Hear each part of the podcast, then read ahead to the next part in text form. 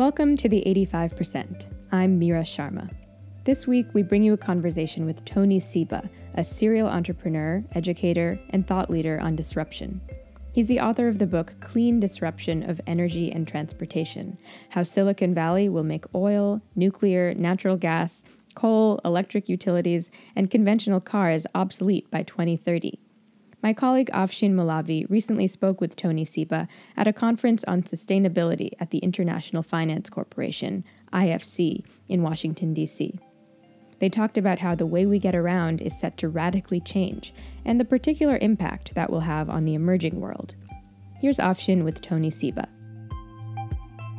Tony, thank you for being with us. It's my pleasure. Uh, thank uh, you for to- having me. Thank you, Tony. Tony, you talk about how the 2020s, the next decade, is going to be the most disruptive decade in human history. In history. That's yes. not a small statement, and you particularly point to clean energy and transportation. Correct. Can you walk us through that, please? Yes. So when you look at the cost curves of energy, transportation, and other uh, technologies, solar, uh, batteries, artificial intelligence, um, electric vehicles, self driving, and so on, um, what you see clearly is that uh, the existing model of transportation, which is based on uh, gasoline or diesel and individually owned uh, transportation, and the existing energy business uh, or electricity, which is based on coal and natural gas and fossil fuels and so on, is going to be wiped out. It's going to be um, essentially uh, disrupted mm-hmm. for purely economic reasons. Wow. So it's it's it's it's not going to happen because of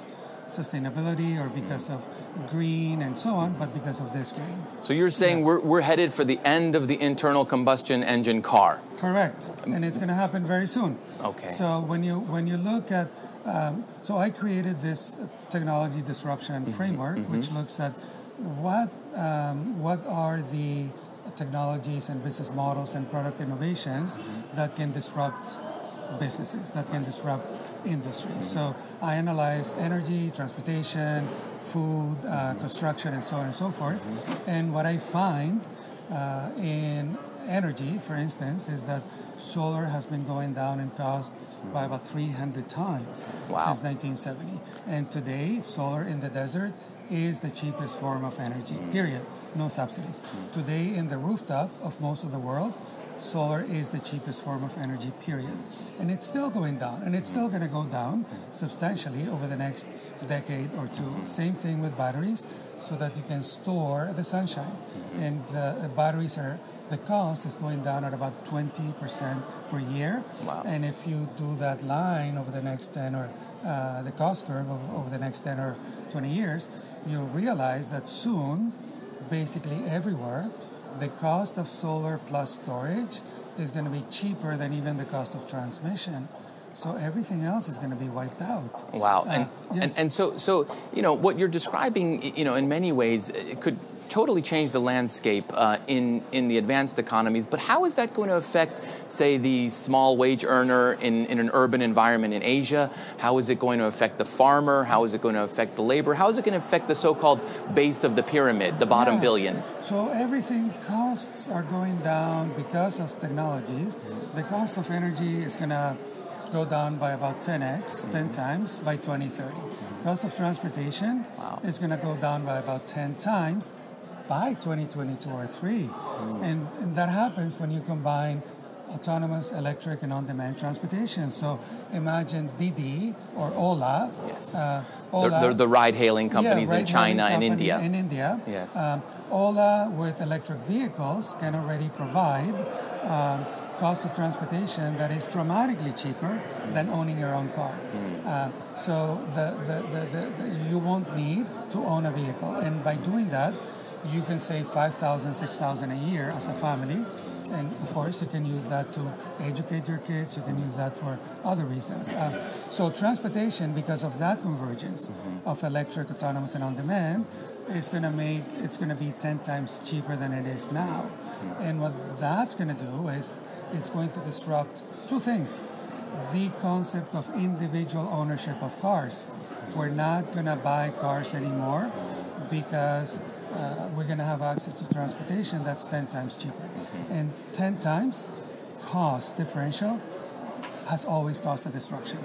Every single time in history since 1454, which is what I've studied. And so when that happens, 2021 or 2, essentially everybody in India, in Indonesia, in Africa is going to have access to transportation that is 10 times cheaper than it is today. So what does that mean? Uh, parking is going to be empty Mm-hmm. because we park our cars 96% of the time. Mm-hmm. Parking is essentially useless mm-hmm. uh, within 10 years. A third of the city is going to be empty. What are we going to do with that? Um, housing, affordable housing, green space, more businesses, and so on. Also, transportation allows a lot of folks who don't have access to jobs to get there in a cheap way. So, a lot of people can do a job but can't get there because it's more than an hour or two away Right. because they don't have access to transportation. Uh, So it gives employers access to employees and employees access to employers. So that boosts the economy. You're, tou- you know, you're touching on one of the key issues in, in the emerging world, this issue of mass mobility. Yes. Uh, and, and, you know, we all, you know, have been in Asia sitting in traffic jams, you know, in big cities in Asia, like Jakarta, you know, I can think of. And, and also the, the, the way the internal combustion engine and the, the fast adoption of cars has contributed to smog and pollution. And so are you saying that we're headed for cleaner air in New Delhi and less traffic in Jakarta? Yes, what I'm saying is by 2030, uh, this disruption, transport as a service, uh, is going to essentially drop the CO2 emission from transportation by 90%. By 90%. By 90% by 2030. Um, and that even assumes that the grid that we have stays the same, which is not going to happen because that's going to be disrupted also. But if all we do is go to autonomous electric on demand transportation, by 2030, CO2 emissions from transportation is going to drop by 90%. And it's not going to cost us anything. So the narrative that it's going to be hard and expensive to get there is a total fallacy Wow. because essentially this is going to save us money. So we're going to drop CO2 emissions by 90% and we're going to get money back. How cool is that? Yes. Yeah, that is Uh, good. And we're going to get clean air back Yeah. and we're going to get uh, transportation. So um, it- it's going to be amazing, especially for the for emerging economies. Okay, okay. And what you're describing here, Tony, is that um, all of this is really being driven by the private sector. You know, these Yes. these changes and this innovation. Yes. Um, and we're here in the IFC building. This is a place where they invest around the world in emerging economies and developing countries, and they've been doing it since 1956. And so this is not a place that gives aid. This is a place that looks for commercial returns on their investments. Yes. So where, what kind of uh, investments do you see going forward in the emerging world in this space? Yeah, transportation and energy both Yes. are being disrupted on a purely cost basis. It's pure economics. So Mm-hmm. Right. this is not going to happen because of governments. It's Right. Mm. going to happen despite governments. It's not going to happen because of subsidies. It's just going to happen Mm. because the cost is just going to go down dramatically. Uh, so people are going to make the companies and, and, and people are going to make the right economic choice. Right. Uh, so the IFC makes wants to make money and also do good. Right. Um, so solar power plants today uh, in the desert, for instance, are cheaper. The cheapest form of energy is solar power. Um, so the IFC can make money on basically financing solar power plants with batteries, wind power plants also with batteries. That's a 20-year return of, of X, right? Um, and and uh, if anything that the IFC invests, or anybody really, in coal, is going to lose. Uh, you know, one of my messages is don't lose money. Uh, anything you invest in coal, anything you invest, any capital expenditure, uh, coal, natural gas, uh, oil, you're going to lose. Yes. Basically, those assets are going to be stranded. Uh, on the other hand, it opens up new opportunities.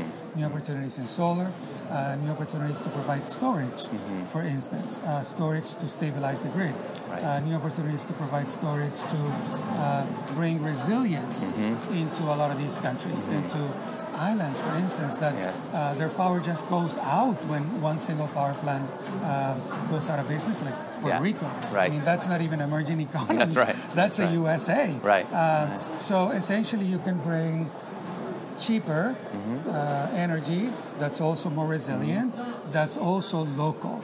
Um, and so what that does is bring jobs back into you know cities and, and neighborhoods and so on. People become healthier, and the investor makes a big return. Okay. A bigger return. Now there are nine trillion dollars of bonds that are making negative return. Hmm. I mean, you know, solar you can make four, five, six percent. That's where the money should be That's going. where the money should be going. Now, let me ask you know, a lot of this is predicated on the battery, right? And and the, this convergence that you're talking about, um, and and the electric vehicle future. Um, but in order for you know us to reach that electric vehicle future that you're describing, Yeah. there's gonna we're gonna have to do a lot of copper mining. We're gonna have to do a lot of mining, and and, and you know that's not always the cleanest process, right? Those kind of mi- that mining. So, are we headed for as we head to this electric vehicle future, are there going to be knock-on effects on the environment with all of the mining that is going to be required for the lithium and the copper and other elements? No, actually, Uh, the, the, the, the, benefits for the environment and, it's- and, and for mining specifically are going to be great. Um, so, for one thing, um, batteries are a stock. Yes. Oil is a flow. Right, right? So right. oil pollutes every day. Right. Coal pollutes every day. Nukes pollute every day. Um, once you build the battery, you're done. Right, Right. right. So in terms of pollution, it's a one-time thing, just like a fridge, right? Right. It's a one-time thing, Right. and you can use it for decades. Um, having also, electric vehicles have uh, 20 moving parts. The internal combustion engine has more than 2,000. So vehicles, electric vehicles, can save a ton of steel and other, you know, uh, mine goods.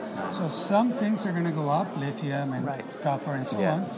But on the whole, uh, mining is actually a lot of things that we use for um, internal combustion engine vehicles. Uh, steel, for instance. Yes, is going to go way down. Yeah, way down, right? Yeah, yeah. So on the whole, it's going to be about a 10 to 1 Mm. uh, basically drop in the, the, the minerals that we use. Another uh, thing is that when we use transport as a service, Mm-hmm.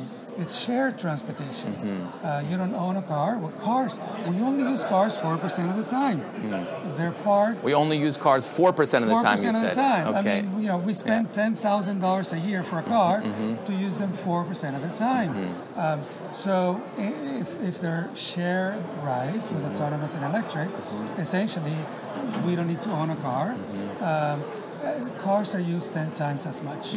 Um, so they, they, they, we need fewer cars. Mm-hmm. The size of the fleet Yes. that we're going to need is 80% smaller mm. than if we had the individual ownership model. Right. So we have 80% fewer cars mm-hmm. that have 100 times fewer moving parts. Mm. Uh, so essentially, we're going to have we're going to use mm-hmm. a lot less mm. in terms of minerals and steel and mining than we use now for the conventional uh, transportation. Okay, and I have a last question for you. Um, you know, he- we're uh, having this conversation here at the IFC in 2018. Um, if we were having this conversation in 2028, let's say, Yes. and after we finished and wrapped up, and I went to my phone to get my Uber, uh, what are the chances that I would receive an autonomous electric vehicle at this door outside the IFC? At the IFC, Yes, 100%. 100% Yeah, chance. You will have an autonomous electric uh, on demand car waiting for you uh, in 2028. No doubt about it. Mm-hmm. No doubt about it. Yeah.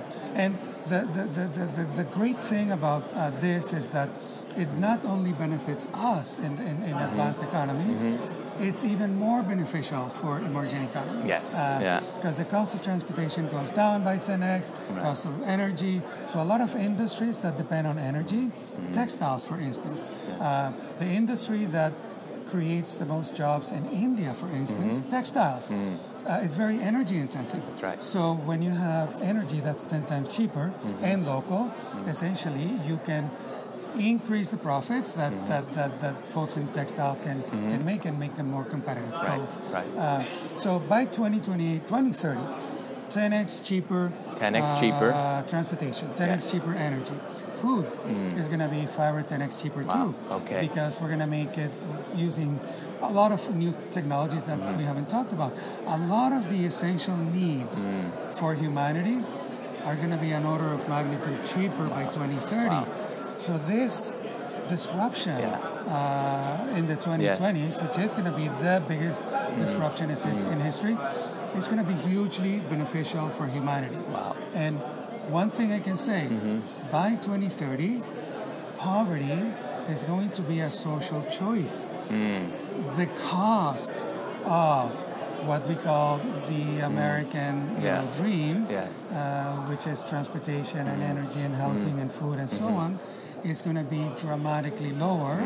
Um, and it's essentially it's going to be so low that we're, we're going to have no excuse for Wow! poverty. Wow! no let excuse. us let us uh, let us indeed hope that uh, that uh, we that uh, vision does come into fruition. Thank you very much, Tony Seba, for being with us today. It's my pleasure. Uh, thank you very much. And that's it for this week's show. The 85% is a production of Emerge 85. Find us on social media at E85Lab, and if you like the show, please subscribe and leave us a review on iTunes. For more profiles, interviews, and features on the changes unfolding in the emerging world, visit our website, emerge85.io. Thanks for listening. See you next time.